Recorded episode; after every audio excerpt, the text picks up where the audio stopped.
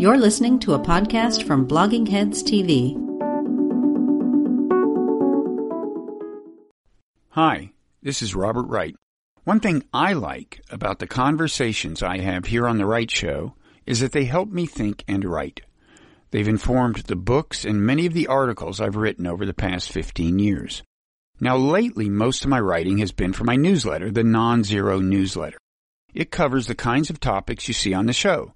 Politics, foreign policy, psychology, philosophy, spirituality, how to avoid the apocalypse, things like that. So if you enjoy the Wright Show, chances are pretty good that you'll enjoy the newsletter. It's free, and all you have to do to get it is go to nonzero.org and sign up. So I suggest that you hit pause, go sign up, and then hit play. Thanks. Hi, Kaiser. Hey, Bob. How are you? I'm doing okay. How are you? Uh, you know, in Trump adjusted terms, I'm doing just fine. Just fine. yeah. What, is that? Divided by uh, 10 or something? Yeah, I think it's a, the, the factor continues to go up. Uh, yeah. And, uh, but the time, uh, the term itself may, maybe, maybe nearing its end. Um, let me introduce this. I'm Robert Wright. This is The Wright Show, available on both streaming video and via audio podcast.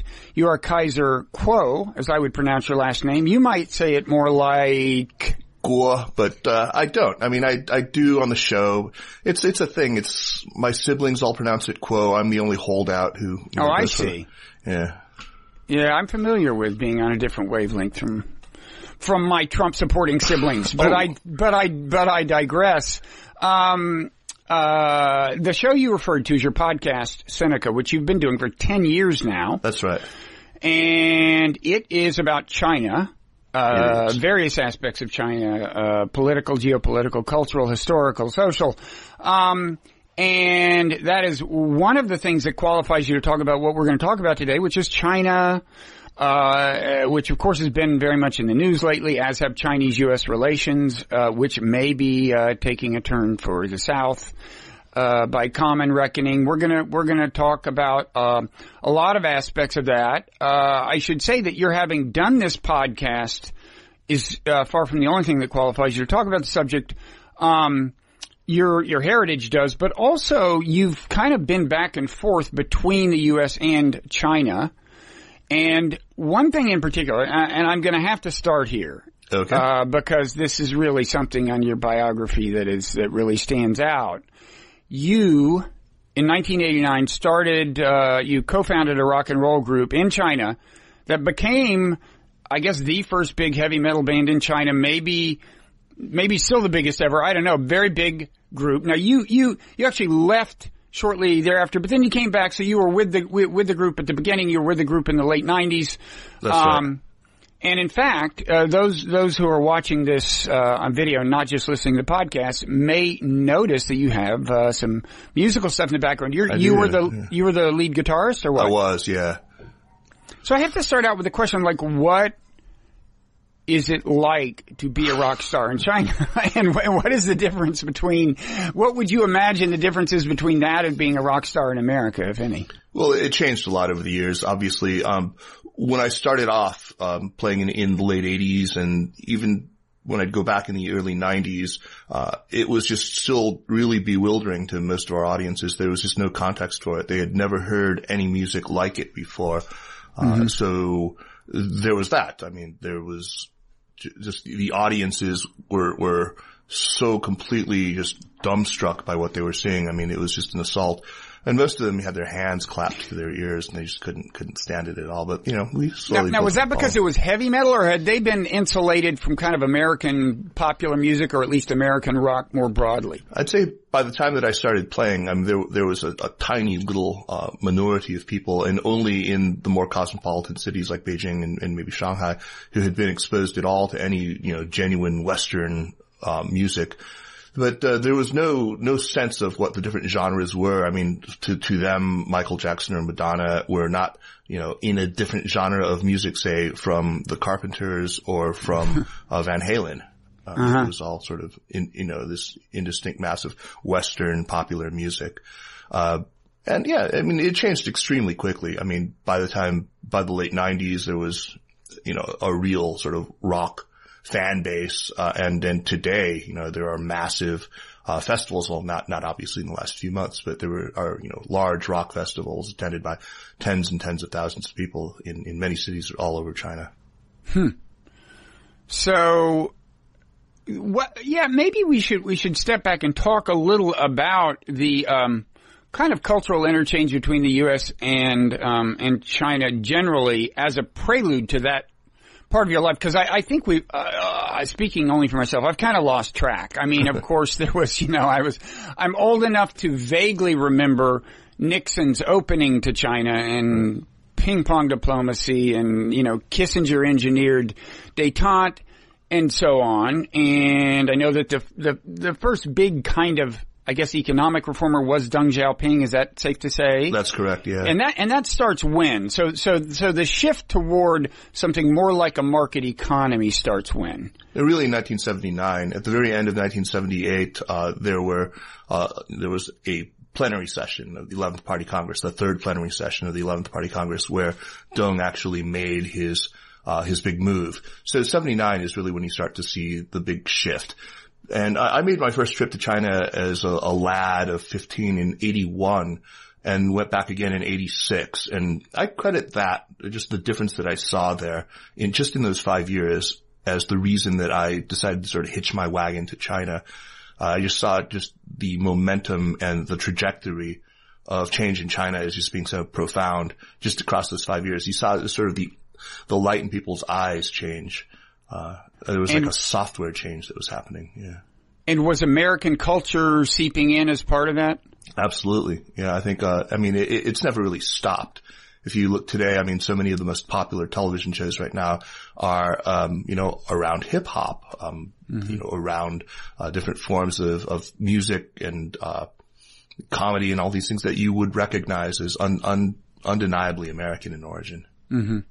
And I, by the way, I, f- I forgot to, to plug the rock and roll group that you co-founded. Tang Dynasty is That's the correct, name, right? Tang Dynasty. And people can presumably go to YouTube and yeah, yeah, and YouTube listen or Spotify or whatever. Or uh, actually, yeah, I, actually, let me let me plug my my other more recent and I, I actually would say better band, which was called Spring and Autumn or Chunqiu, C H U N Q I U, or also on Spotify. We only put out one record that was in 2005, 2006, uh, but I think it's more representative of what I do. Now, is that uh, was that in China that, that was had, in China? Yeah, that was in China. I was the only non-Chinese member of both of those bands, and uh, non, you know, Chinese by nationality. I'm ethnically Chinese. But. Uh huh. Okay.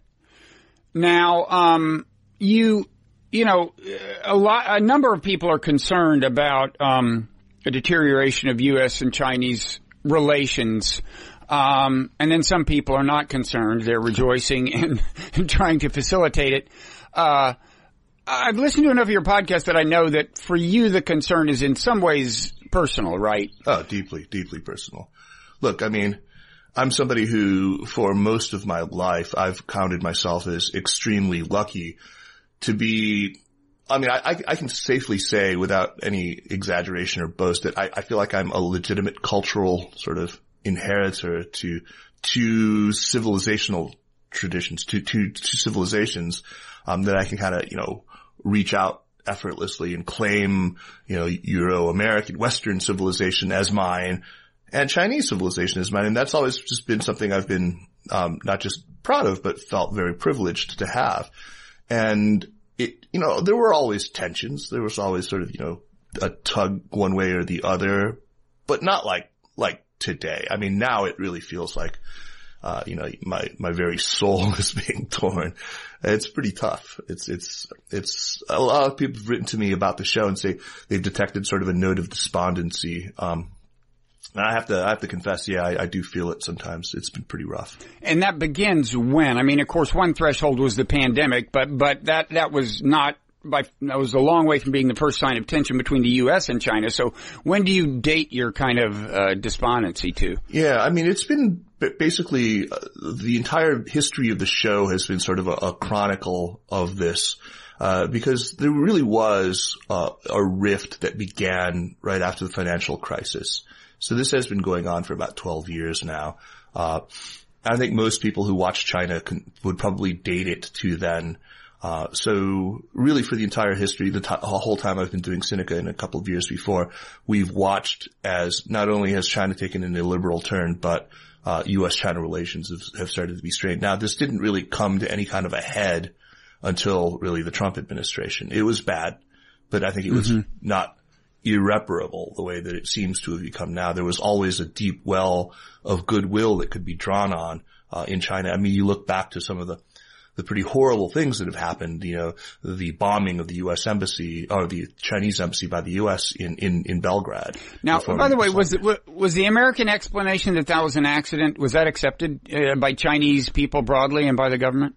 To, to date, I don't think I've met a single Chinese person, uh, who, uh, isn't himself or herself just sort of deeply steeped in, I mean, that is, you know, who hasn't lived in America for a long time, who doubts for, uh, who think who accepts that for a second. They mm-hmm. do not believe it was an accident. They have always believed that it was deliberate. and that's that's actually you know the, one of the proximate causes for the band having broken up in '99, or for my having. Is departed. that right? Yeah, yeah. Well, how did that elaborate on that? Oh man. Okay, so. Uh, we had, I mean, there there were other underlying issues. I mean, I think the, the most important one I should, you know, be very upfront about is that, uh, I was I mean, I came from privilege. You know, I, for me, it was just sort of a lark, the whole rock band thing. I never thought that that was going to, you know, be what I was going to do for the rest of my life. Um, it was, and I'm not a particularly great guitar player by any stretch of the imagination. I mean, it was like landing on a low gravity planet at the time. Just, you know, my modest skills looked pretty, you know, pretty impressive back then. Uh, I want to go to a country like that where yeah, all my all my talents it's, will be magnified. There aren't many of them left. yeah, there aren't many left, unfortunately. Yeah, damned internet and all YouTube. They're all good. Yeah.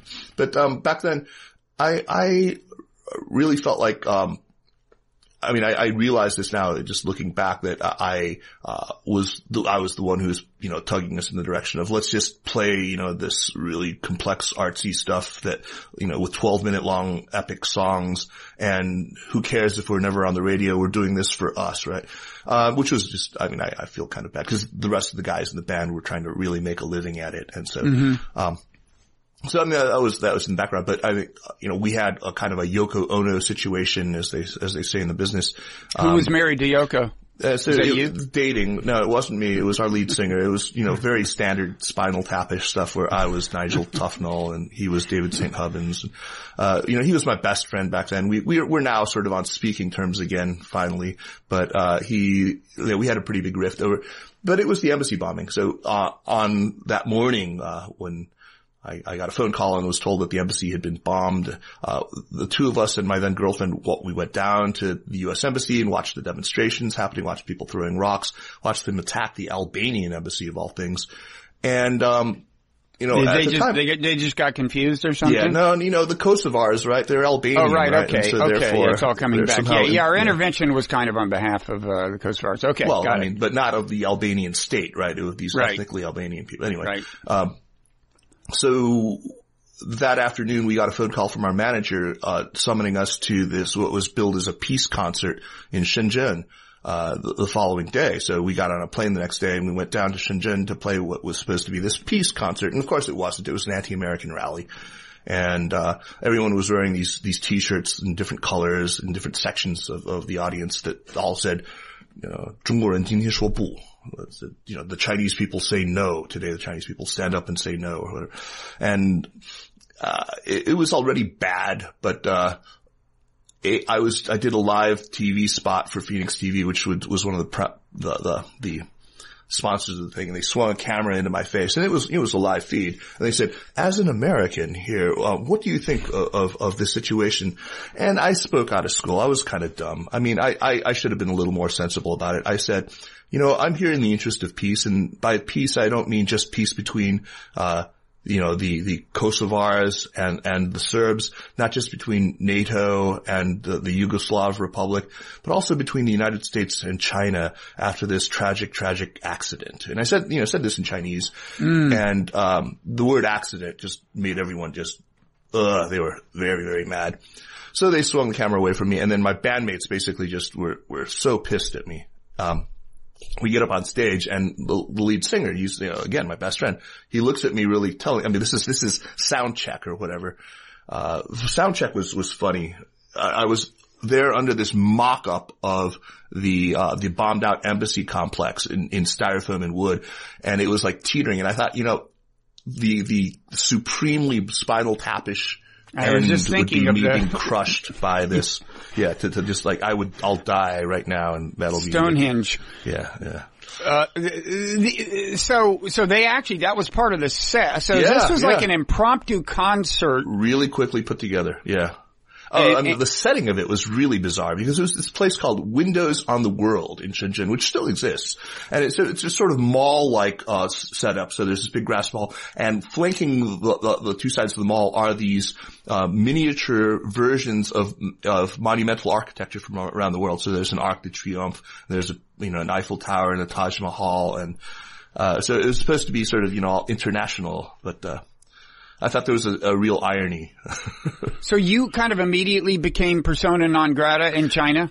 Uh, not in China. I would, I mean, I did, I got, you know, I got clobbered in the face with a beer mug by one guy. Um, that was a, it was a, yeah, there, were, I got a, a few scrapes because, you know, I, I ran my mouth. Um, I, I don't know where to come down right now. I mean, I've, I've read so many accounts now that, that claim that, you know, China was providing signals intelligence to the Milosevic regime and, uh, that th- it was in fact, you know, done deliberately, but I have no idea. I mean, I usually just sort of went with this Occam's razor of if it's between conspiracy and stupidity, go with stupidity, right?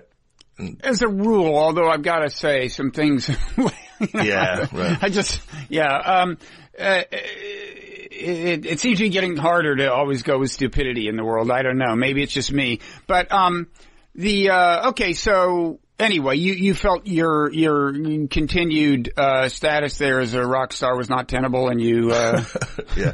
Yeah. So I, fortunately, this is just a, a month ago, a month or so later is when I formally left the band after we had this fight. Uh, and I went home and, and, and basically opened my computer up and thought, okay, what the hell am I going to do? Am I going to go back and finish my PhD at Arizona? Am I going to stay here, start another band?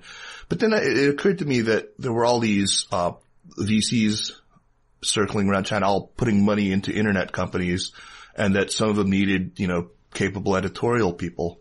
And I figured, hey, I, I write, I, I could probably, and I'm bilingual and I can, uh, I know my way around the, the sort of celeb scene. They'll probably hire me to do something. And, and I just, with that thought, I closed my computer and went to sleep. And the next morning, uh, I get this phone call from Marcus Brauchli, who was, uh, I, I know him you slightly. know Marcus, yeah. Uh, sure I haven't do. seen him in a long time, but he was for a while the editor of the Wall Street Journal. When I met him, he was the China correspondent for the Wall Street Journal. This was in the 90s.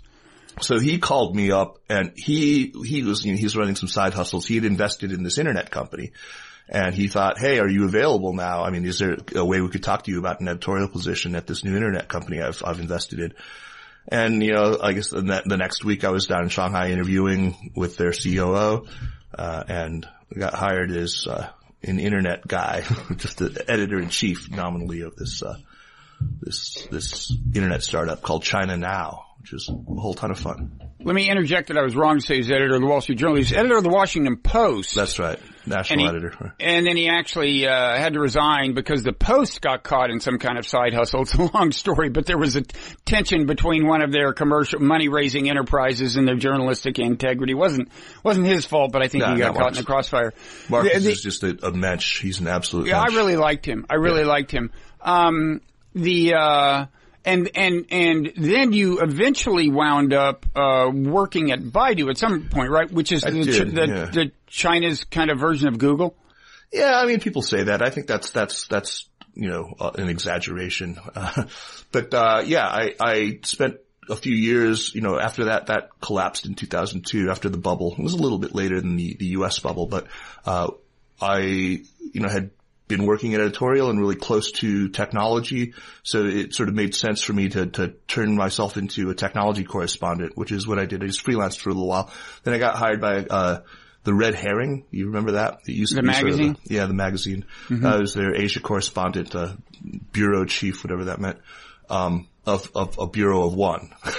I've, I've had a job like that. Yeah, so it did that for a few years. It was Mark, it was sort of Mark II, the, the bad era of, of the red herring when it was, you know, thin and printed on crappy paper.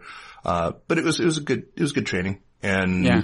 at the end of that, I mean, all tech writers get poached by, uh, by Chinese, Chinese technology companies, right? They always want, you know, these tech correspondents because, you know, they, they know how the news business works. They, they're well sourced and, you know, they, they know all the other reporters. And so, uh, I went first to this company called Youku, which was, uh, a, an internet video company, sort of like YouTube, YouTube-ish or Hulu-ish. And then I got poached by Baidu in 2010. Now, um, so I guess maybe we should quickly resume a, a kind of chronology I guess we were doing about the deterioration of relations. I'd started out with me asking you when your despondency began, uh, and you, you, you answered that, well, deter- uh, relations with the U.S. began to deteriorate after the U.S. financial crisis and there was the, the embassy bombing. Um, Uh, that was, that was a decade before, but that was the de- okay. Yeah, yeah. Sorry, that, that was the, de- the decade before. Um, what, was this because the the U.S. was kind of blamed for the? I mean, not unreasonably, but blamed for the financial crisis of 2008. It's really complicated. I think that, um, you know, that was obviously part of it. I think that, you know, a lot of Chinese people felt like the U.S. had bungled its stewardship of the global economy, and I think with good reason. Uh, not that China had no part in it. I mean, it was sort of enabling, you know, America to spend way beyond, live way beyond its means. Uh, not that I necessarily think, you know, that there's some moral parity there, but, uh, it, it actually goes back further than that. I mean, we talk about an illiberal turn having happened in China, you know, in that period, 08, 09. A lot of people would, would recognize that, that that was the case. There was a real tightening down. Uh, you started to see, you know, much more strict internet censorship. You started to see crackdowns on, on, uh, rights groups, on lawyers. The lawyers crackdown started even a few years before 08. But, um, to say that that it was an illiberal turn implies that the period before that was less illiberal, or, you know, I would go so far as to say relatively liberal. Uh, we kind of jokingly for a few years were calling it the golden age of Hu Jintao. But yeah, it, really was. Um, and, and I look at the period from, it really, you know, when did that start? We, we talked about the embassy bombing, uh, you know, by 99, things had already gotten pretty bad, even before the embassy bombing. Maybe not everyone remembers, but there was this Taiwan Straits crisis, uh, right before the first democratic election in Taiwan. China started lobbing missiles into the strait and, you know, there, were, there was a lot of saber rattling. Um, and actually Clinton parked, uh, two carrier groups of the Seventh Fleet in, at the mouth of the Taiwan Strait at one point. So things were pretty tense. And they had gotten worse. I mean, in April, very early April of 2001, um, I don't know if you remember, there was a, an, an American spy plane, an EP-3, that uh, had a, a collision just Yeah. really close to the Chinese coast in airspace that China had claimed.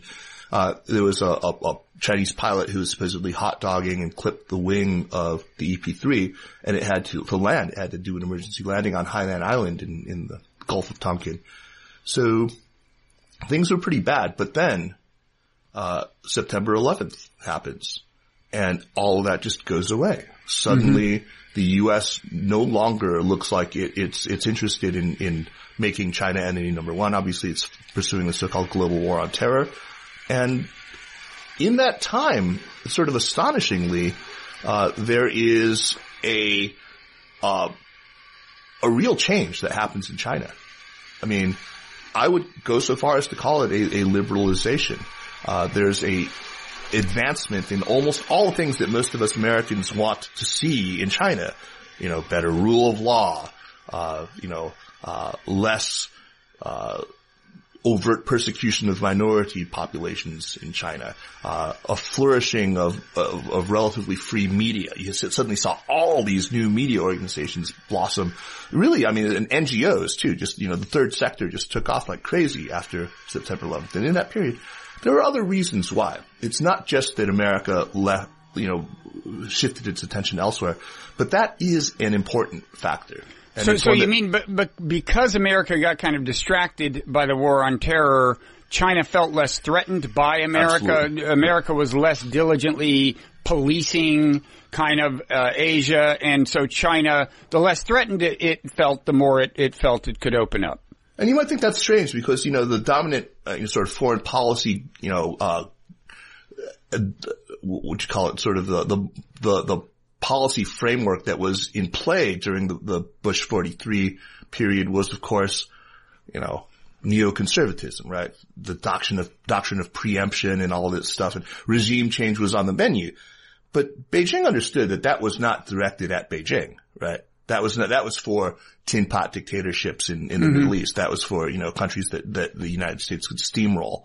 Uh, so they weren't nervous about that. And I think that the, the Bush administration, well, you know, they had enrolled China in the global war on terrorism. All they had to do was just sort of put the name of one so-called terrorist organization that China had always been going on about, you know, this, this East Turkestan Islamic movement on a list of terror organizations and great, let's shake hands and do business.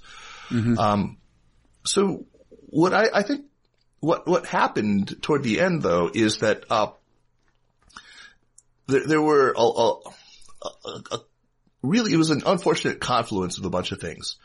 Uh, you talked about, you asked me earlier about cultural exchange, right? About, mm-hmm. you know, where that started off and you, you had rattled off a bunch of stuff, you know, about, uh, what ping pong diplomacy and, and whatnot. Through the 80s and through the 90s, and even up into the early part of the 2000s, there still wasn't that much by way of cultural exchange. Most of the encounters between Chinese and Americans were, they were not, they were intermediated. They were formal. They were in, mm-hmm. they were taking place in settings like, you know, sister city meetings or trade delegations from one to the other and everyone was on their best behavior. Nobody was eager to offend. Uh, that changed in the mid 2000s, in the middle aughts. You started to see that first cohort of people who had been trained from a young age uh, in English in China, and they were getting on the internet for the first time.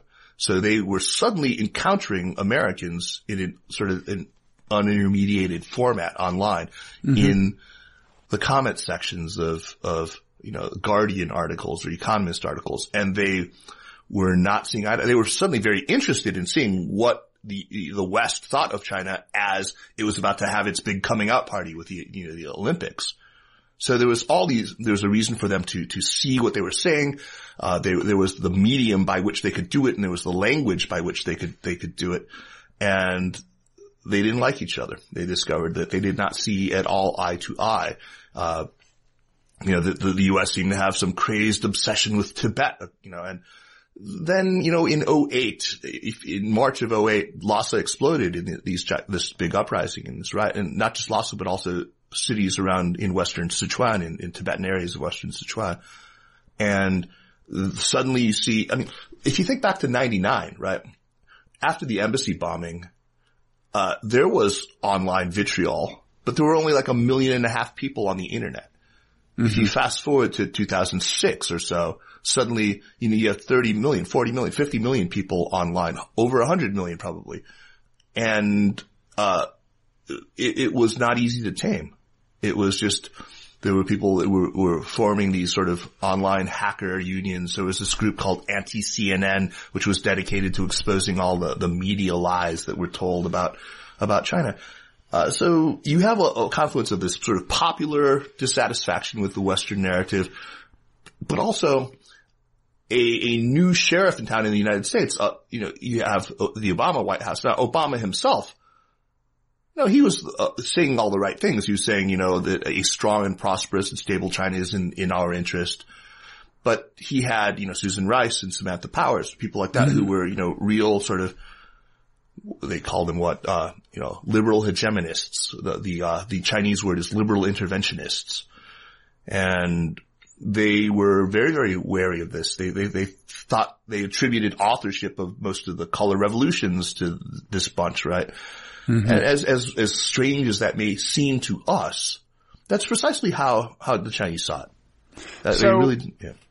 Yeah. So let's, um, so on, on this point, so I, I think in one, uh, in one American narrative, like uh, you have this relatively liberal period in Chinese history that you've described, kind of in the aughts and so on, and then in this simplified version, then Xi Jinping shows up as prime minister and he's more authoritarian. And that's when? 2010 or what? When, when does So he show up? 2012? He's not prime minister, but he's yeah, he's, he's As president, President. He's really president is not a really accurate title either. We use it, but you know, he's general secretary of the Chinese Communist Party, and he doesn't come into power until 2013, 2012, 2013. yeah. And, and so you, I'm sure you've heard this simplified version of it. Right. It's not And, accurate. and it's, uh, in fact, I, I just read this, uh, essay by Frank Fukuyama. You may have seen it in The American Interest. I did.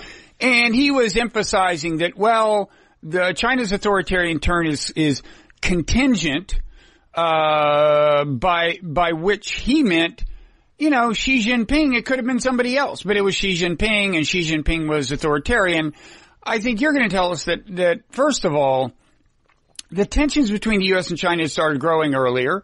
Uh, the the uh, the relatively illiberal turn in China had probably started earlier, but also you're suggesting that uh, it didn't all start in China. In other words, some of some of this uh, was in reaction to things that the U.S. Uh, was doing. Is that fair More to say? More accurately, in reaction to things that Beijing thought the U.S. was doing. Okay. They imputed a kind of, you know, coordination that probably wasn't there, but, you know, suddenly you see sort of, uh, you know, as the Olympics happen, look, if you're, if you're, if you're a human rights organization, if you're Amnesty or Human Rights Watch, and, uh, the global war on terror is going on and that's all anyone can think about, uh, your, uh, your Tibet agenda, your, your, you know, Xinjiang agenda is just not going to break through. It's not going to cut through. But Mm-hmm. if suddenly everyone is talking about China because they're about to host the Olympics, Which you're was going what to see was that? 2008 or what? 2008, that's right. Yeah. So, you know, in 2007, uh, by two, you know, 2007, the only things that had really roiled the waters between the U.S. and China was, was Darfur, Darfur, but Mm-hmm. that was a pretty minor issue, you know. I mean, not a minor issue if you were Steven Spielberg or, or if, if you're, uh, what's her name? Um, gosh, can't remember her name now. Woody Allen's ex-wife. Mi- uh, Mia Farrow? Mia Farrow, right. Mia was, was very into the Darfur issue. But, you know, most Americans didn't, couldn't, you know, didn't know what the Darfur issue was, who the Janjaweed were, or what Chinese were doing to support them. I, I, listen, honestly, I don't even remember this. I mean, you, may Okay, want to refresh yeah. your memories So, quickly. To, to my point. I mean, I don't remember the Chinese, uh, the Chinese role clearly. So Yeah. what? So I mean, Spielberg, for example, he withdrew. He was originally supposed to be working with Zhang Yimou to do the whole sort of choreography for the opening ceremony of, of the Beijing Olympics, and he pulled out because of Darfur. But you know, Oh, okay. I, I say this by, by way of saying that there was very little to roil the waters between in the in the, in the state to state relationship during those years. There was, you know, poisoned pet food. Chuck Schumer and Lindsey Graham were always up in arms about, you know, uh, about currency manipulation and things like that. But, but these were not, uh, issues on the same level as what we're looking at today, right?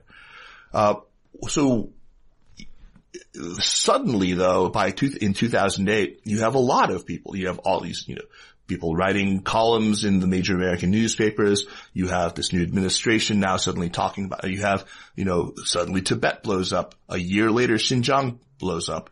Uh, there, there's an awful lot that for them looks like, uh, the United States suddenly has Beijing in its sights again. And, uh, all the, various American institutions, whether it's, you know, the perennial boogeyman of, you know, the National Endowment of, for Democracy or whether it's, you know, the State Department itself, Hillary Clinton was never, you know, considered to be, uh, a friend to China. You know, I mean, it's from 95 on, you know, she was always considered to be suspect in, in, in Beijing's eyes. So yeah, So there's just a lot not- of it's not that- criticism coming from American, various American players, including political ones. Right. That- And that this was, was a- not coordinated. This Right. is values driven, but from Beijing's perspective, it looks Mm-hmm. coordinated. For even from the government's perspective, you Oh, think? ab- absolutely. I mean, you know, it, it really, and, and then of course it comes to a head. Obama's in office for a little while, and then suddenly you start talking about the pivot, right? Remember the pivot? Yeah, I was just talking about this uh, uh, yeah, on, a, on a thing I, I uh, recorded yesterday. We or we posted yesterday. Uh, you don't know Toby Chow, do you? I, I know who he is. Yeah, Toby yeah, Chow, yeah. yeah. Well, I, we were just saying, like, there, there's something about the American. There's something uh, uh, about the constraints on an American president, president, and it kind of imposed by the national security establishment, such that it's hard to just say we're gonna uh, de-emphasize the Middle East and withdraw some troops from there and just pull back. You kind of have to say we're going to move them somewhere else. We're going to, you know, we're going to we're going to shift our emphasis. You can't say we're going to pivot to America. You have to say we're going Right. to pivot to Asia. Anyway, this was a big theme for uh, Obama. We're going to pivot to Asia, and it's one of you know a lot of the things you've mentioned are things that probably won't ring a bell even with a lot of Americans who pay a fair amount of attention. That's right. And pi- and pivot to Asia is probably another one of those phrases, although I remember it, but. Uh, you know, we tend to forget how much resonance these things can have in certain other countries, and I'm sure That's right. pivot to Asia got a lot of attention in China. Well, yeah, I mean, just like I said, you know, I've never met a Chinese person who saw the embassy bombing as anything but, you know, deliberate. I've never met any Chinese people who thought, saw the pivot to Asia or the rebalancing as it was later rebranded as anything short of some species of containment. They really did. Now, Right. I don't believe that that's what it was intended to be. I think I, I, I have had the, the privilege of interviewing two of the principal authors of it. So Danny Russel and Kurt Campbell, I've both interviewed and asked them about this. No, they, I don't, I take them at their word that, it wasn't intended to be a sort of, you know, defense first sort of thing. But what, what's, what are the visible pieces of it? What are the things that happen first? 2,500 American Marines are stationed in Northern Australia, right? I mean, the defense piece of it happens not only faster, but more visibly, right? And so this is the thing is there's a concept in, in, in international relations called, uh, security dilemma sensibility, right? It's the ability to see what, what your behavior looks like from the other side. So to turn the chessboard around or whatever, to, to stand in the other guy's shoes. And we failed to exercise that. We, we didn't, we never really understood how Beijing was perceiving our uh, policy shifts in the late 2000s. yeah. And then it all came, I mean, of course, then Beijing picks up this real swagger after it survives the, the, the, uh, economic, you know, turn, the downturn in, in 2008, 2009. Four trillion yuan in stimulus later, you know, Beijing is still walking tall and looking at, at, America and really believing this, this idea of American decline. So it, it just goes to shit from there. And there's a little bit of an echo of that with the pandemic, right? The the the idea that China had handled as we as we record this, this won't post for a few days, but as we record this, uh, there- there's been another uh, kind of outbreak in Beijing that they're dealing with. But, but basically, even so, I mean, uh, they han- with much less advanced warning than we had, uh, uh, they handled it uh, more more kind of d- decisively. Um, and, and, and, and, that, and so, and some people are saying, you know, well, they're, they're interpreting China's behavior differently, uh, uh, in different ways. But one is, you know, they, they've got their, you know, a little bit of swagger coming out of this. Um, the, uh, but, but I want to back up and just, uh, you know, there's a more general term for the term you use, which is cognitive empathy. And I've actually heard you use word, that. yeah. I, I've heard you use that on your podcast. I want to congratulate you. I, I'm trying to get everyone to use the term. Thank you. And, Thank you. and it's, it's because it is really, and, and, and it's distinguished from emotional empathy. It's related. It may give you emotional empathy and emotional empathy may give you cognitive empathy, but it's not about feeling their pain. It's just about understanding how they view the world. That's right. A- It and my- requires it requires some some effort, right? You actually Yeah. have to to learn something about their history. You need to learn something about their values, their belief systems, the religious systems, the the institutions, everything that sort of feeds into the worldview. Right? Absolutely. And I, I, I just think if everyone were way better at this, the world would be a much better place. It, it, it just seems to me that a lot of international conflict is, started by by a lack of um, cognitive empathy. Um, and although you're you're right that, uh, or at least I, I, I agree that you know often you need to understand like really distinctive things about the actor in question. There are also some recurring themes that you see in failures of cognitive empathy, and one of one of them you've kind of already alluded to, which is that it's common for us, like in America, for example, to view as offensive things that other countries do that are actually motivated by a defensive kind of consideration. so, right. so most Americans would not imagine that China felt threatened by the various things you've just said China felt threatened by. Right. We just don't, we don't think that, but it's often the case. Right. And I mean, that's the thing is you, you do need to understand that 89 for them was a near death experience and, and they, uh, felt The, very, the, embassy, the embassy bombing. no, 89, so Tiananmen. Oh, 80, oh, Tiananmen, okay. So 89 felt like a near death experience to them. And then what happened immediately after 89? They saw one after another Eastern European countries, uh, just, so, then they saw the U.S. sort of roll up, uh, basically to the, the Soviet border. Uh, and then the collapse of the Soviet Union in 91. And then even more, uh, so- so you just have to think about the, uh, what does all of this look like from Beijing? And it's just, it's not that hard. I just don't think that, like, to your point, Yeah, but it's you know not what's that hard. You know, it's funny. Most people don't even understand what it looked like from the Soviet Union. I mean, a, a lot of Americans don't even understand that expanding NATO's borders, for example, uh, was, um, and I don't know when exactly that happened. I guess that's, After 91, that's, right. that's, yeah. Um, that that was, uh, viewed as threatening in, in Russia. And, um, but, but now I guess I'm hearing from you that that kind of thing was viewed as threatening in China. Is that Oh, absolutely. yeah. And so too was the Arab Spring, right? I mean, let's, let's, let's take one, one example, uh, that we're all familiar with is internet censorship, right? Uh, what do you think is going to happen if you're in Beijing sitting there and we suddenly, you know, this, you've had in, in, in 2008, you have this massive uprising in Tibet and then suddenly, you know, it's all of us. And in 2009, you have this thing with the Uyghurs. And then later that summer, you have what the American media decides to call the YouTube revolution, the green revolution in, in Iran after Ahmadinejad's reelection. Uh, and that's, that's really the first of the Arab Spring uprisings, right? I mean, we we can almost call it that. And then Tunisia, uh, I don't, we didn't have a handy name for Tunisia, but we sure did for Tahrir Square. You know, we called that the Facebook revolution, right?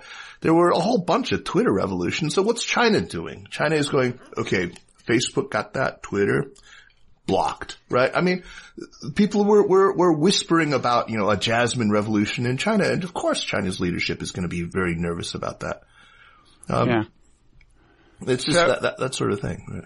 So at this point, I would uh, just want to discourage a particular kind of reaction to the discussion we're having, which is like, oh, so you're saying China's not to blame for X, Y, Z, and it's America's fault?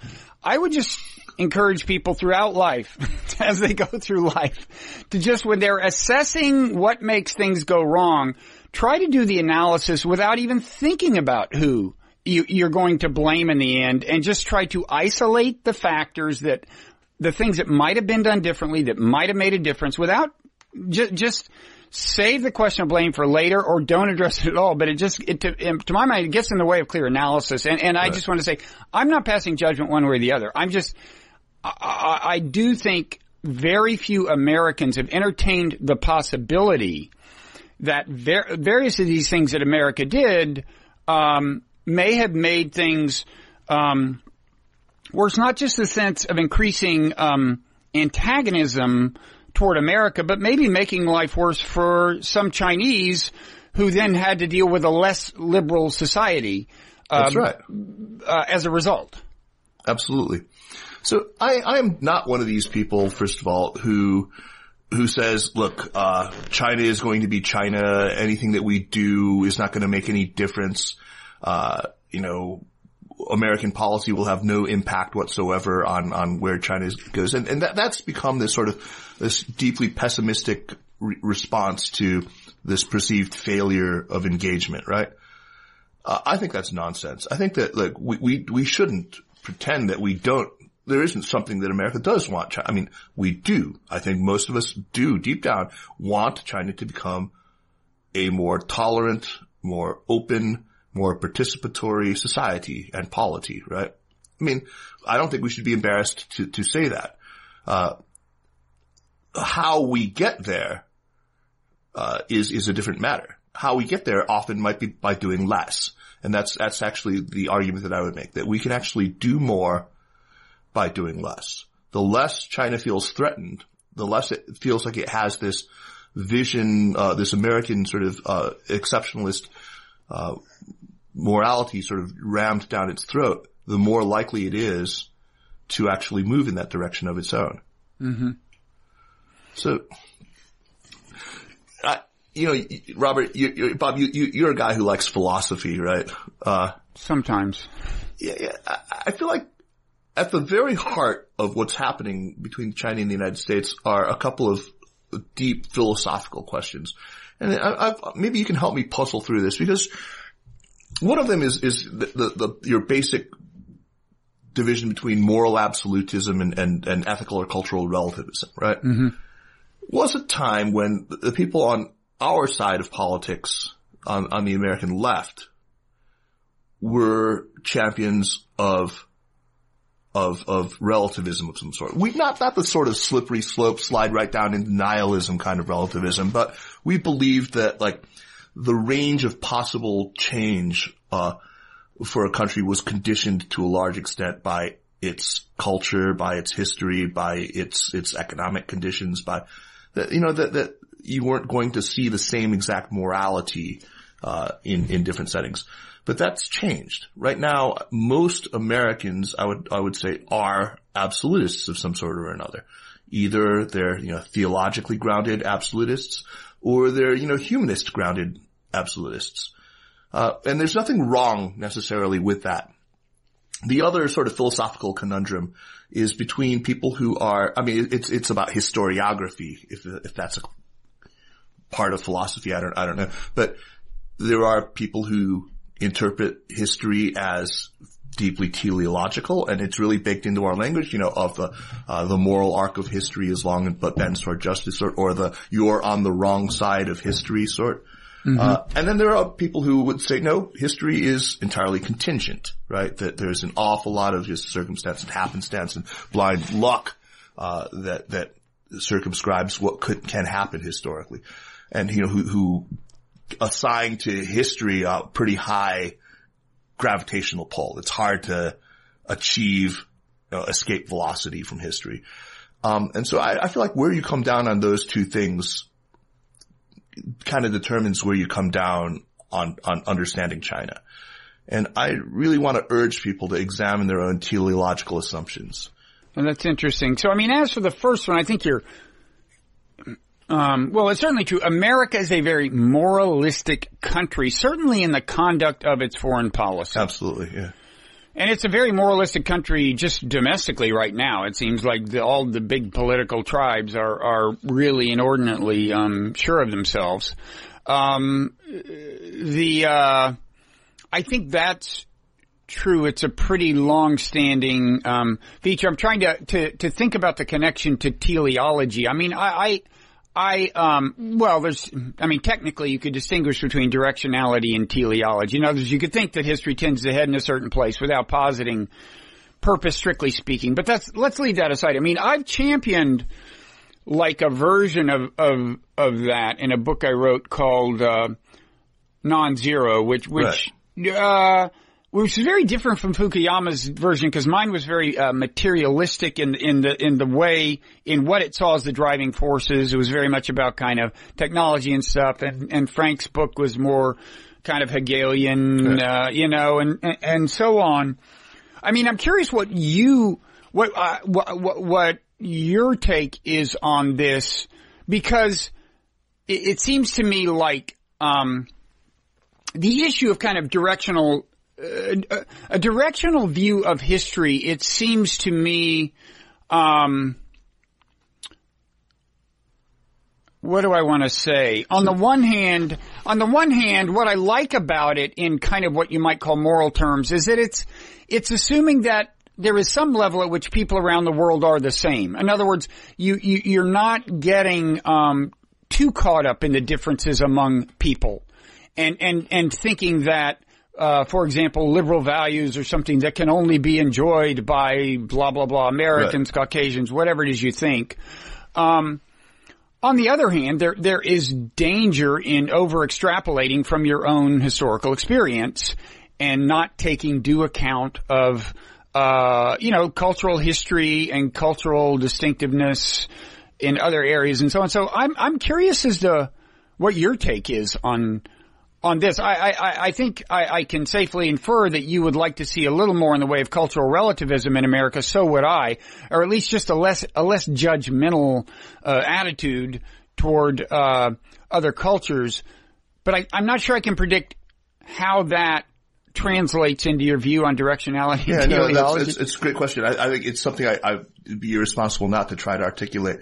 Uh, so I, I don't believe that, uh, my, my version of relativism wouldn't go so far as to say, uh, that there are, I mean, it's not essentialist, right? I don't, I don't, wouldn't say that, for example, you know, there's these Asian values that would, Right. you, know, for, you know, forever Right. preclude, uh, people who come from this Confucian tradition to ever embrace democracy. I think that's patently false. That's, that's nonsense.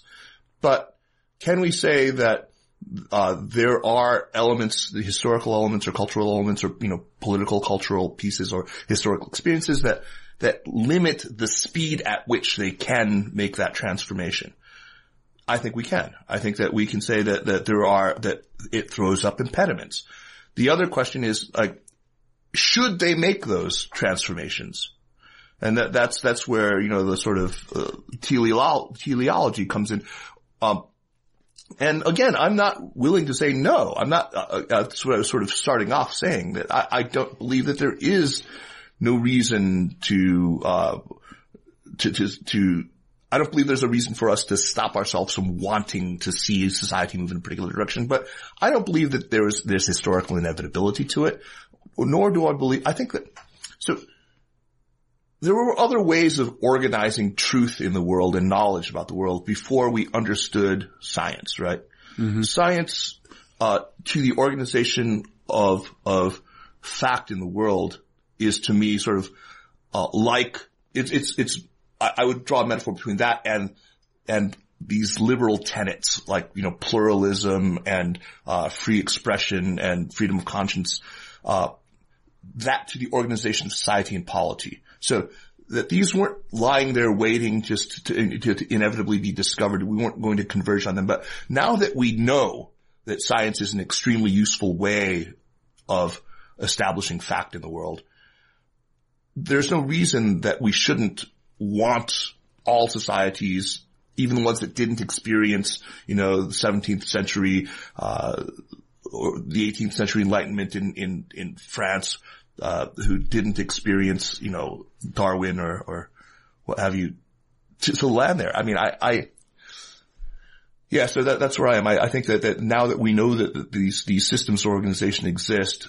um, we can want people to, to get there, but in full knowledge that it, there wasn't an historical inevitability to it. So I feel like what's happening right now is so many Americans are standing on one side of this historical chasm and looking across this chasm at Iran and Russia, at India, at China, and saying, just come over here. Just be like us. Come on over to this side and everything will be great. And because we have Costco, we have great cable TV, we have, uh, you know, you're, you're gonna love it.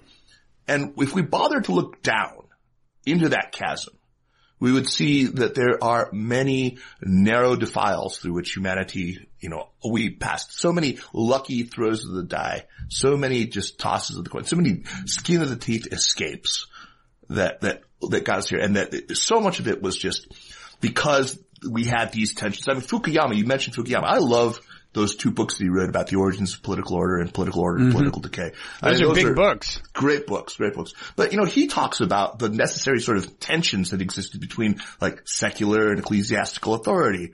And that, you know, how things like rule of law evolved out of that. There wasn't a universal church in, in China, right? He talks mm-hmm. about a, a lot of this stuff and he seems to have a deep appreciation for contingency, which is ironic because he's the guy who's always, you know, being pinned for, you know, the teleological view of, of history. But I think he was really onto something there. And that's, mm-hmm. that's what I, I think people should, should take away. Yeah. I mean, I guess I also wish Americans would appreciate, not not just that maybe they were lucky to get to where they got, but it's, uh, it's not entirely clear that you'd rather be where they are than where any number of other societies are. I mean, Costco's great. I mean, especially at this point in American history. I mean, increasingly, I think Americans are kind of realizing it's like, who are we to preach? We need to get our own country together. This is like, uh, things are not good. But, um, eh, this is, I, I'm just reiterating the idea of cultural relativism that different, you know, that, uh, uh, there are things that, that you can point to about America that are quite suboptimal that are not that are not uh, shared by other you know whether it's incarceration rate uh, all kinds of things. But um, I digress, I guess. Um, so let's see, where does this uh, leave us? Uh, where do you think it leaves us? Well, I mean, it, it still leaves us with this the current predicament that we're in and how we get out. I mean, I if you look at where we are right now, I, I just I'm pretty despondent. I mean, I look at, we've got two political parties that are sort of out trying to, uh, trying to out, outflank one another on who can be tougher on China. We have, yeah, uh, I don't see any evidence that, that, uh, we're thinking through these things. I don't see any evidence that we're ready to challenge, you know, the, that, that sort of stranglehold that American exceptionalism has had on us for so very long. I, I think we're not willing to recognize how our response to China's rise has been so fundamentally emotional. You know, I mean, yeah. there are pieces of it. It's like, I get it. You know, I mean, I, I have a lot of sympathy for that. Yes, you were always top dog. You know, we were always top dog. Uh, we've never faced a, a near peer competitor on multi-dimensional axes like this before. And they're not white, right? I mean, Kiron Skinner, I, I, I a couple of people have, have you know, taken me to task for my immediate reaction to, remember what Kiron Skinner said? Remember who she was? No. So she was, you, you, you probably remember this. Um, so Anne Marie Brady, uh, I'm, I'm sorry, um, Oh, Anne Marie Slaughter? Anne Marie Slaughter was interviewing the former, now, you know, she's left her position. Oh, was, right, right. No, I heard this on your podcast actually, but yeah, tell us, tell us. Yeah, yeah. So she, she was, uh, director of, of policy planning at the State Department. Mm-hmm. And she's a woman of color. She's an African American woman, uh, sort of a protege of Condoleezza Rice. And she was uh, talking about uh, how China had, I mean, how the U.S. had never faced a non-Caucasian competitor before. And mm-hmm. a lot of people just went to town on her just saying, you know, oh, that's nonsense. You know, uh, obviously there was Japan before and, and, you know, how can you say this? Um, but I think she was actually making a different point which was that there is a racial component to our anxieties about China's rise. Mm-hmm. And we're not confronting that. We're yeah, also the- not, I think, wrestling squarely with, look, I mean, it, this is, this is stuff that, you know, you, you, you, try to talk to people about it and they think you, you gotta go put a tin hat, tinfoil hat on. But we used to talk pretty openly about the influence that the, uh, the military industrial complex or the security industrial well, Dwight complex. Eisenhower coined the phrase. That's right. Yeah. We used to talk about that and, and its influence, uh, on, on, you know, politics. It, mm-hmm. it looks suspiciously to me like that's, that's in play today. And yet we, we don't hear people outside of, you know, maybe you hear it from, and there's voices in the wilderness, uh, our, uh, friends right now at, at, at, uh, at certain think tanks. I mean, I'm like thinking of the Quincy, the Quincy Institute. Institute. Yeah. Yeah. The, the, the uh, yeah, I mean, you, you've heard it kind of on the left, but that's kind of a problem because you, you, you it, it, it tends to get intertwined with a pretty extreme characterization of American foreign policy. Right. As a, as a really concerted imperialist plot. And I, and I think it's, it, it American foreign policies, uh, a little less well thought out than that, actually. I mean, I think. I mean, part of it is is it's the left's fault for that. I mean, for making it so cartoonish. Well, that that's kind of what I'm saying. Right, is right. like uh, is like I don't you know, as I was saying actually to Max Blumenthal, who's on the left, who's on my podcast, and I like him a lot, but I, I just differed on this one point. I said, I don't think Samantha Power wakes up every morning thinking, how can I sustain the American empire? That's not where, I, I mean, you know, she, she has these interests in, in, in human rights and they, and they have led her to favor intervention she saw as humanitarian and it winds up looking like imperialism because we keep intervening everywhere, but right. I don't, I don't see it as a plot. Now I do. I mean, to get back to the, the cognitive empathy thing, I think another place where this shows up is, um, in our, uh, interpreting China's behavior in its own region. Now, I, I want to say that I do think uh, Taiwan is a genuine kind of problem. Uh, it's an ally of ours. I, I think if its people want to have their own country, they should have one and on and on. So it's a complicated issue, but in, in general, uh, what China seems to want on its periphery, um, is what America always uh, assumed as a birthright when it was a rising power. Right. I, I mean, you've heard of the Monroe Doctrine probably, and we went a lot further afield than that. I, I mean, Sure. we have asserted uh, the right to dominate in a much broader geographic terrain than China has so far asserted it. Right. And I and I'm not saying that's look. I think border disputes should be resolved peaceably, Peacefully, logically, and so on. Um, although I think a, an American failing has been to not use the post-Cold War period to more fully establish structures and norms for doing things like that. Exactly. You know, like Yeah. building up, nurturing international law and respect for it and so on. But, uh, but I, I do want to say that, I, I mean, in a way it gets back to our reading more into, uh, the, the behavior of other countries than may be in order. I, I, I, um, I don't see signs that China wants to rule the world or rule America. I see signs that they want to uh, be the dominant power in their neighborhood, and I'm not saying that's good, but I would say it's what we always took for granted. Right. Yeah, I, I don't want to. I don't want to suggest that I, I'm ready to cede spheres of influence to China or anything like that. I, I, I think that's that's got its own set of problems.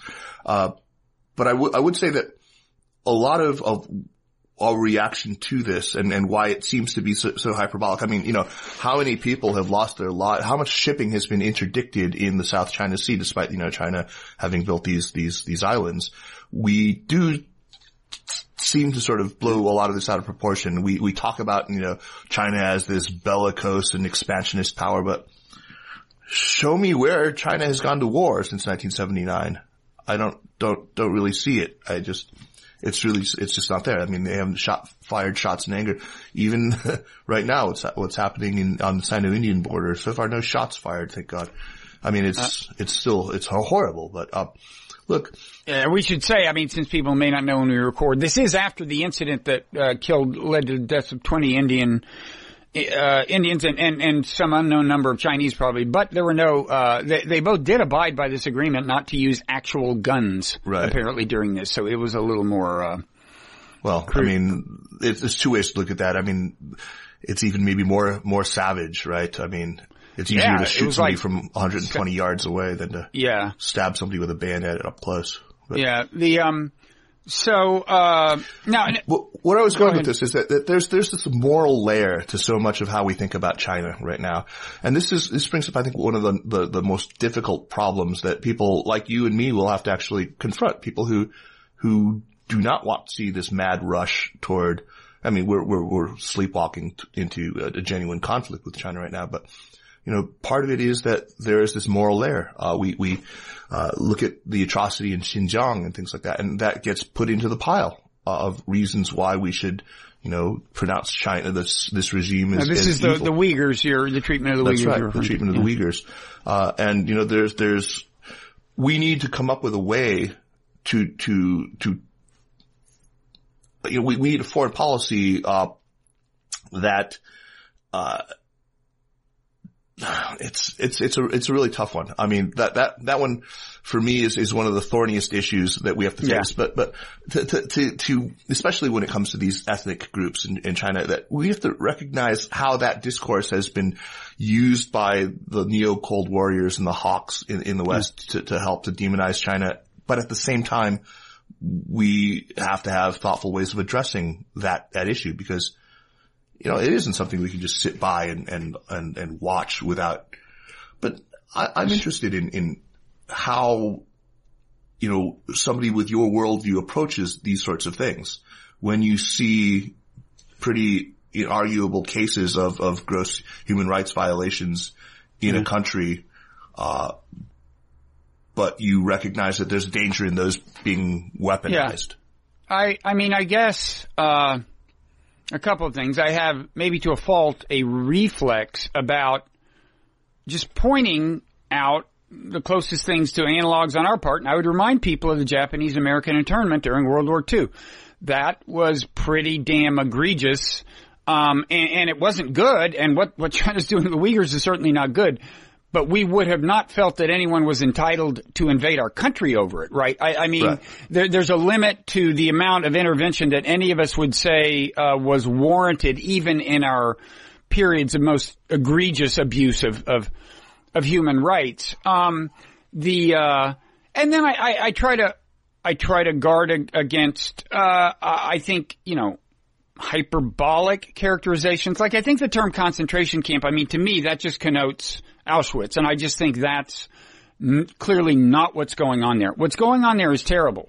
Um, I don't think we have a super clear idea of exactly what it is, exactly what the magnitude of it is, kind of um, quantitatively, but it's clearly. Uh, you know, people on the basis of their ethnicity and maybe uh, some added cues that the government is using as criteria are, are basically, as I understand, being forcibly confined, and and and and they're trying to, um, you know, just almost strip the cultural software out of their out of their brains in a certain sense. You know, Yeah, that, that seems to be what's happening. This is exactly the, the problem that I, I have. I, and I, you know, been in a lot of conversations about this. Um, right now though, if, if you're, we, we look at, um, the example that you raised of, of internment camps in, in the United States, we come around to a position where we recognize that, where most of us recognize that as an evil, right? That was a, a terrible mistake, that it was deeply unethical, uh, and we will not do that again, or we hope that we will not do that again. Uh, how did we get to that point, right? And, and how does China get to that point? So I, I've, I've been in conversations with a lot of people about this, this very topic. One thing that's not working is right now, I- think what we do tends to galvanize your average Han Chinese person who might have a shared experience of, of repression, who might otherwise be empathetic, who might be able to, to, to recognize that what's happening to his fellow countrymen in Xinjiang is, is a wrong. But because it's been weaponized, because it now looks like it's part and parcel of a campaign to demonize China, to eventually, you know, to delegitimize the Communist Party and eventually affect regime change, there's a natural resistance to it. And how do we get past that? I mean, that's, that's just a tough one for me. It's a Yeah. really, I mean, I th- I think the one thing that uh, in- that that our our the internment Japanese Americans in this have in common is that when nations or regimes feel sufficiently threatened, they will resort to extreme measures. That's right. Um, I think the regime feels very threatened by by what's going on with the Uyghurs. I don't know enough to understand exactly why, although in a way I should. I mean, it, it has something in common with what seems to me uh, an overreaction on America's part to a perceived threat from uh, radical Islam or whatever you want to call it. I mean, I think uh, we invaded at least as many countries as was absolutely necessary um, in in the course of responding to to 9/11. And um, you know that in retrospect, I think a lot of people say, "Yeah, I guess that was kind of an overreaction." But you know, it doesn't take that much to to make people feel threatened by something, whether the threat is external or um, internal. And, and in some ways, internal threats are the scariest.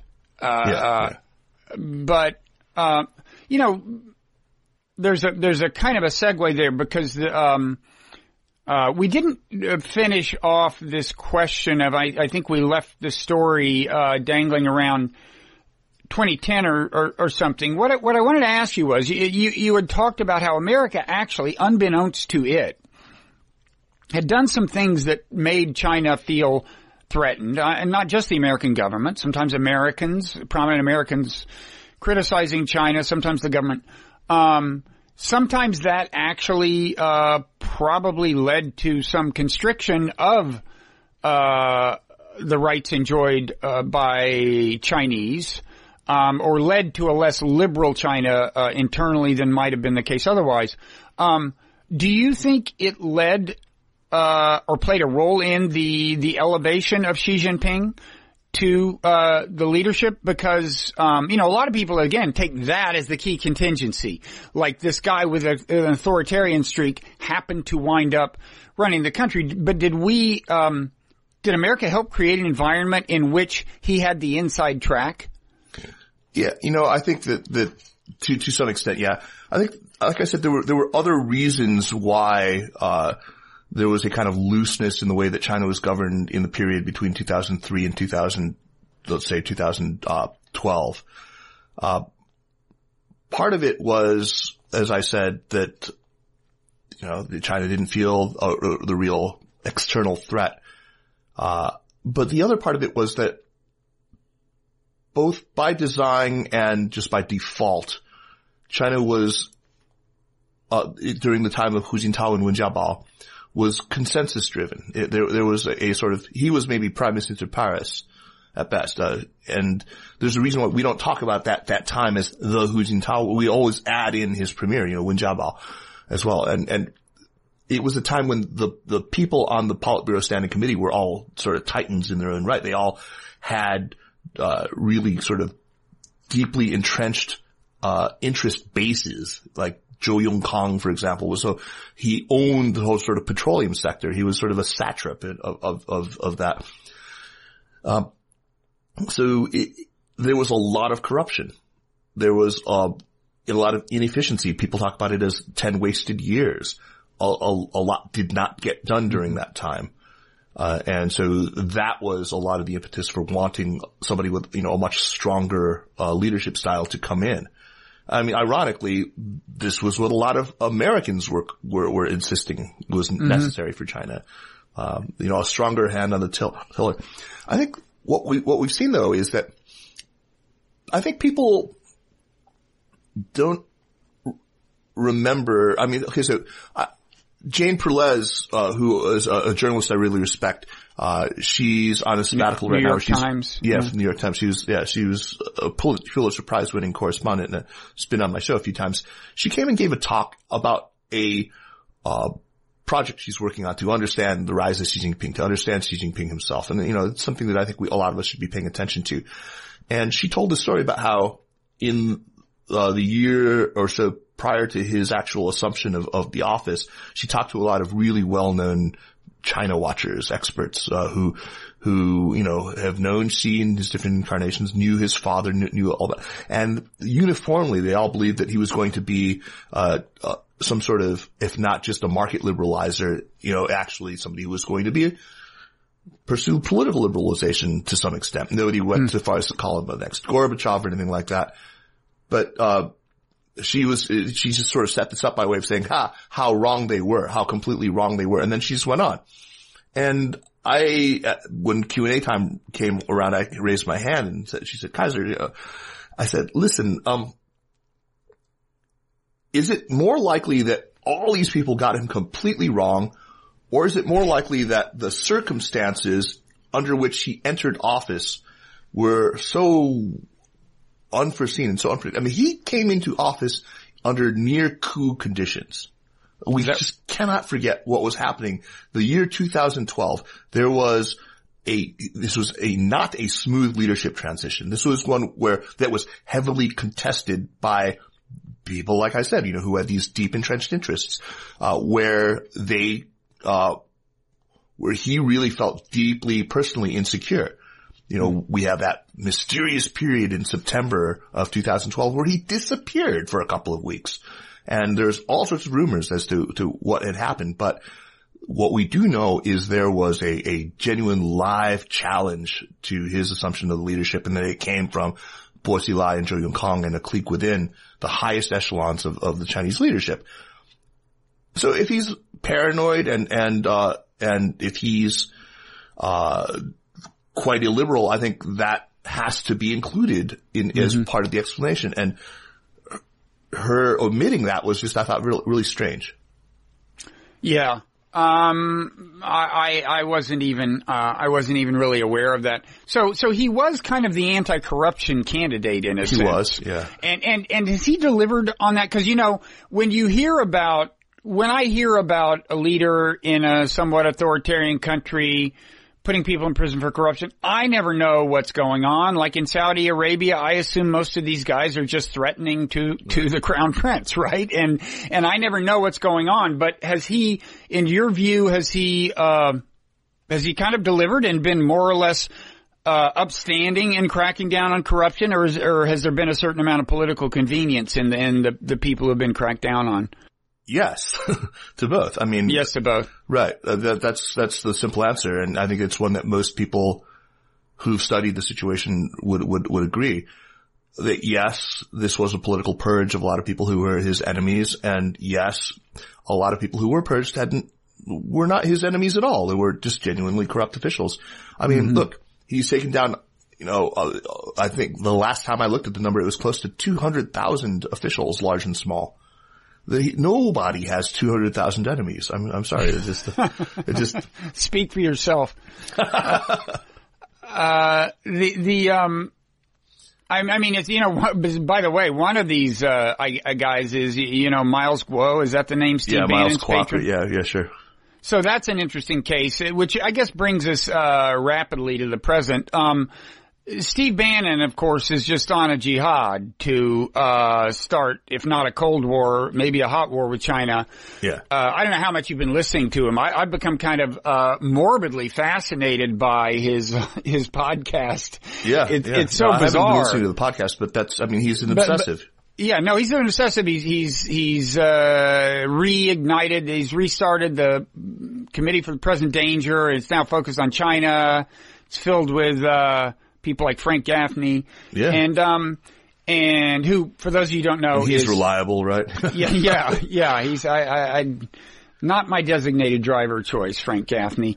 The, the, um, so, uh, and just Miles, so my, anyway, Miles Guo, this uh, was extradited, I, I, he faces extradition or right. the Chinese, he was indicted in China. He's now in the U.S., apparently funding Steve Bannon. Yes, he is, absolutely. Who is, who is openly in favor of regime change in China. That's right. Is bankrolled by a guy who would benefit from regime change in China because the current regime, regime has uh, indicted him. Uh, do you know anything I mean, about that? Who is an absolute lunatic? I mean, Guo and Gui, Miles Kwok is absolutely crazy. I, I, I love, yes, I interviewed Mike Forsythe and Alex Stevens, who are two New York Times reporters who are doing a lot of work on this guy. Uh, I, I, encourage you to go back and listen to him. You know, they had actually, the day of the recording had just come from his penthouse over the Sherry Netherlands, at the Sherry Netherlands Hotel uh, overlooking the park. Uh, and when, when they did the interview and they had some really wild stories about this guy, you know, how he was actually trying to enlist them in his scheme. You know, he, he openly was talking about, you know, what he could do to get them to, you know, work with him. Um, I have lots of stuff that I can't talk about because, but, but somebody in, in that organization just decided that they wanted to, that person has since left, but dished a ton of dirt.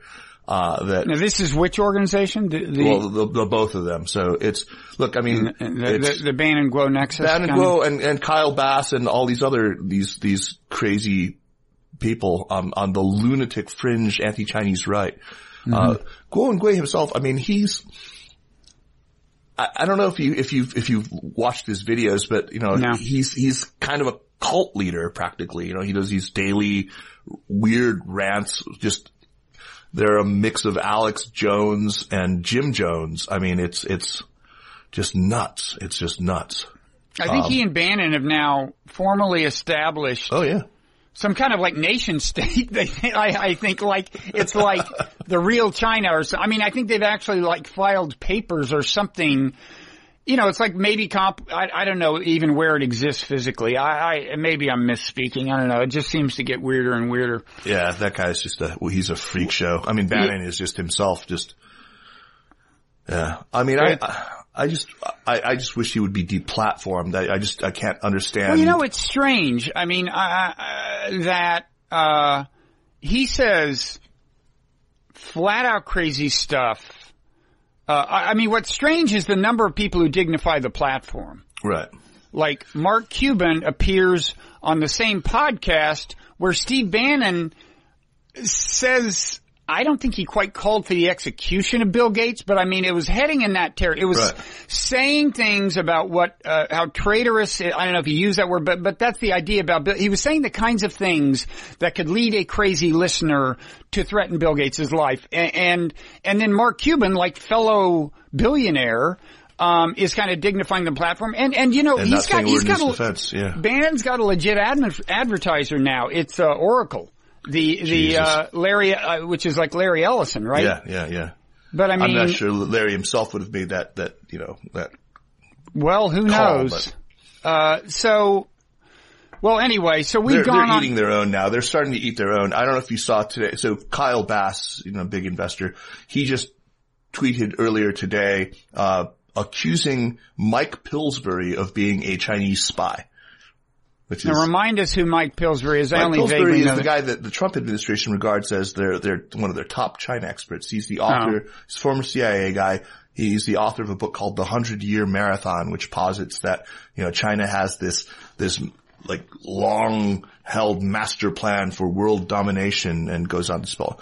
This guy, now he's being, he's openly accusing him of being a spy for the Chinese Communist Party, uh, because on Fox today, he, uh, made comments to the effect that that uh, the Chinese allegations of U.S. interference and the national endowment for democracy in Hong Kong uh, are not entirely without merit. So, so basically just admitting what anyone can find out, you know, you can go on the NED site and, and search for what they funded in Hong Kong. Sure, of course there's, it's a tiny amount of money. It's, you know, $1.4 million or something like that. But, you know, for him saying this, a, a pretty banal truth, he's now being accused by one of his own of being a spy. I, I like seeing this. It's, they'll, they'll, they'll all eat each other. I mean, I'm sure Bannon and Guo will turn on one each other, on one another one of these days too. Uh, I would buy tickets. Uh, me too. So I guess uh, I mean we should. Uh, w- w- we've gone on a while. Uh, Yeah. try to you. try to. Uh, um, what should we say? I, I mean, can you give us any uh, any signs of uh, any signs of, of hope? I mean, I mean, you know, Bannon's a fringe character, but but unfortunately, there are Yeah. core political dynamics at work now, just having to do with the Biden versus Trump contest that seem to be driving this in a bad direction. Yeah, let me give you some some signs of hope. I mean, I yeah, I, I said earlier that I was worried about, and I think you've you've talked about too how the Biden campaign and some of the PACs that have been supporting it have, have made a couple of commercials that you know really kind of went after China. I'm I'm just gonna opt the optimist in me says that this is just political expediency. I think it's wrong-headed political expediency. It won't yield the results that they are hoping for. But I know a lot of the people now who are going to be uh, in uh, major positions when Biden wins in November. You know, inshallah. Yeah, I'm superstitious, so I would yeah, say I it, know. So but, let's not. but- right. I yeah. don't want to jinx that. but uh, you know, these are people who are the Jake Sullivan, uh, Ryan Haas, uh, who's not Brookings, but was uh, you know uh, the Obama administration national security. Um, Jeff Prescott, uh, who was on Middle East stuff, but is a China guy. Uh, they're all in the orbit and they're all really smart, really sensible, honorable people. Uh, and these are not people, I mean, these are people who have a sense of the stakes and have skin in the game and, uh, for whom China is not just some distant abstraction, but it's, you know, real, real human beings.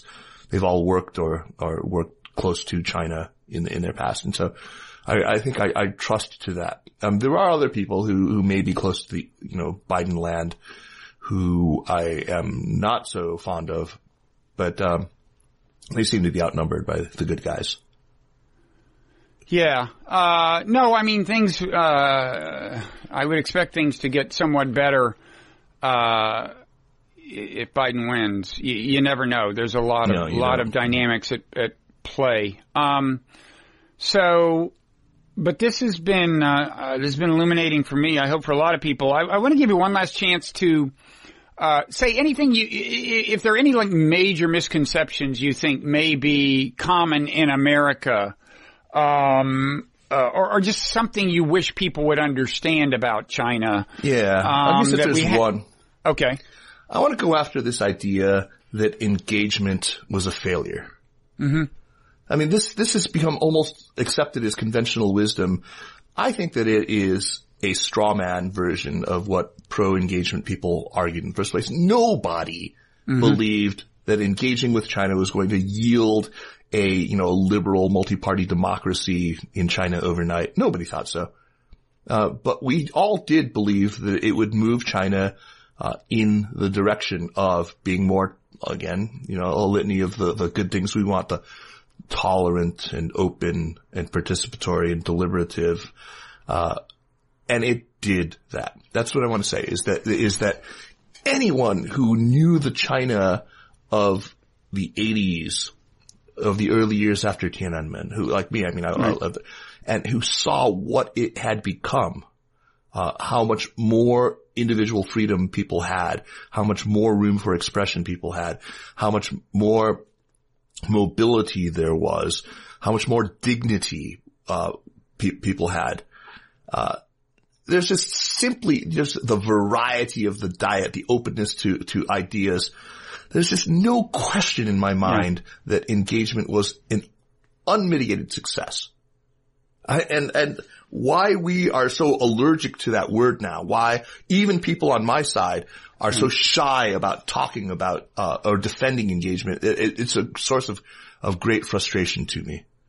Yeah, I mean, uh, speaking as someone who made pro-engagement arguments, uh, let me let me add a little of that. I mean, in, in my book Non-Zero, again, this gets into the directionality of history. Kind of, I, I I said that I thought that it would be hard, especially in the information age, especially in an age of like digital technology, microelectronics, for um, a country to to have the kind of prosperity that freer markets can bring without granting something more in the way of freedom of, uh, you know, political freedom, freedom of expression, so on. Um, it, it's certainly true that uh, China has uh, realized a certain amount of prosperity and, and they haven't made uh, as much movement may, uh, toward democracy as maybe some of us would have liked. But I would just say a couple things. Uh, again, as you said, anyone, I actually am old enough to remember the Cold War before there was a move toward markets in China. And A, we had no idea what was, what was going on in China. B, the Chinese people had no idea what was going on out here. Right. Uh, C, uh, you may, you know, things like the Cultural Revolution happened and tons of people got killed. Uh, but, um, the, the, a couple of other things I'd say, and correct me if I'm wrong, but I do think there is a certain kind of political pluralism in China, which is to say, when people, uh, in China have something they want to protest about, like it's a, a local lake that's polluted or something, they have a way of expressing that, and the government is often responsive, right? Am I am I wrong about that? No, you're not wrong. I mean, within limits, absolutely. But I I, I would certainly not ignore the limits to that. Uh, yeah. yeah, yeah, absolutely. I mean, look, there uh, there are other ways besides the ballot box for people's voices to be heard. Yes, I I mean, do I prefer the ballot box? Yes, I, I prefer the ballot box, but uh, that does not mean that there is not a method of for transmission of of you know popular sentiment. In fact, I think the Chinese Communist Party is probably more on top of monitoring public sentiment for better or for worse than most other governments. I mean, this well, is a deeply technocratic regime, yeah. right? And, and I have to admit, I've been surprised by their ability to do that. I thought there was more in the way of kind of intrinsically decentralizing tendencies in uh, digital technology, and it would be harder to to uh, monitor things. At the same time, I would suggest that um, maybe the, uh, the the the government's commitment to this monitoring of this intensity does to some extent reflect that these are kind of dangerous technologies. In other words, they do uh, uh, they recognize that uh, that digital technologies can um, can have a pluralizing effect. Absolutely. And so this is this is what you've just said. I mean, this is you've encapsulated the two narratives that have described the way that Americans have for for over the last dozen years or so have thought about the relationship between technologies and authoritarian politics. We used to think we used to really subscribe to that emancipatory narrative, right? Um, and for some reason, you know, we, we, we really did believe that, but you know, we went through a lot. You know, we had, uh, the, you know, the revelations from Snowden about PRISM. We had the disappointments of the Arab Spring. We had Cambridge Analytica, the 2016 election, and, and uh, we've come out on the other side of this looking at China and believing that actually technology is the handmaiden of authoritarianism. Mm-hmm. And I mean, to, to go to either extreme is ridiculous. I mean, it's, it's always been both. It's always yeah. been, you know, it's always had emancipatory properties and it's always had repressive properties and, uh, that we've somehow just sort of in our narrative swung so wildly from one to the other is just, it's just childish, I think. Yeah. In a certain sense, the night is young. Uh, in another sense, it's not, which is that I think there are a lot of kind of global problems that can only be solved if the if the world's two greatest powers are on the same page or at least cooperating. So I hope we can work things out. Amen. Amen to that. So thanks so much for taking the time again. Uh, so the new the the podcast is called uh, Sinica S I N I C A. I, I strongly recommend it. Great diversity of topics, all China related. Um, and then the, the, the organization that, that puts it out also has a newsletter, right? That's right. It's SupChina, S-U-P-C-H-I-N-A. Uh, and we have a fantastic newsletter. I, I, mean, there's a free version that comes out weekly, but I, I recommend putting out a few bucks and, and subscribing to the, uh, the paid newsletter, which is really invaluable if you're somebody who's interested in China. It's okay. every day. Okay. And, um, you, uh, on Twitter, you're at what? It's just my full name at K-A-I-S-E-R-K-U-O. Okay. And I am at Robert Wrighter, W-R-I-G-H-T-E-R on Twitter. Um, well, again, thanks. I hope, you know, I, I, we, uh, there are so many interesting things that, uh, we wound up talking about, we, we didn't spend much time on the most obvious thing to talk about, which is like the pandemic and, and the effects of that and so on. So, uh, I hope. Well, you know what? I'll, I'll, we'll turn the tables. I'll have you on my show and we'll, uh, we'll talk hey, I'm that. game. I, right. I, mean, you know, uh, and even if you don't, I'll probably ask you to come back and talk about that. I'd, I'd love to do your podcast. It's, it's a, it's a great podcast. Great. And, and, um, so, uh, uh let's, uh, let, let's, let's call it a day and promise to uh, continue the conversation. Fantastic. Thank you so okay. much, Bob. All right. Thank you.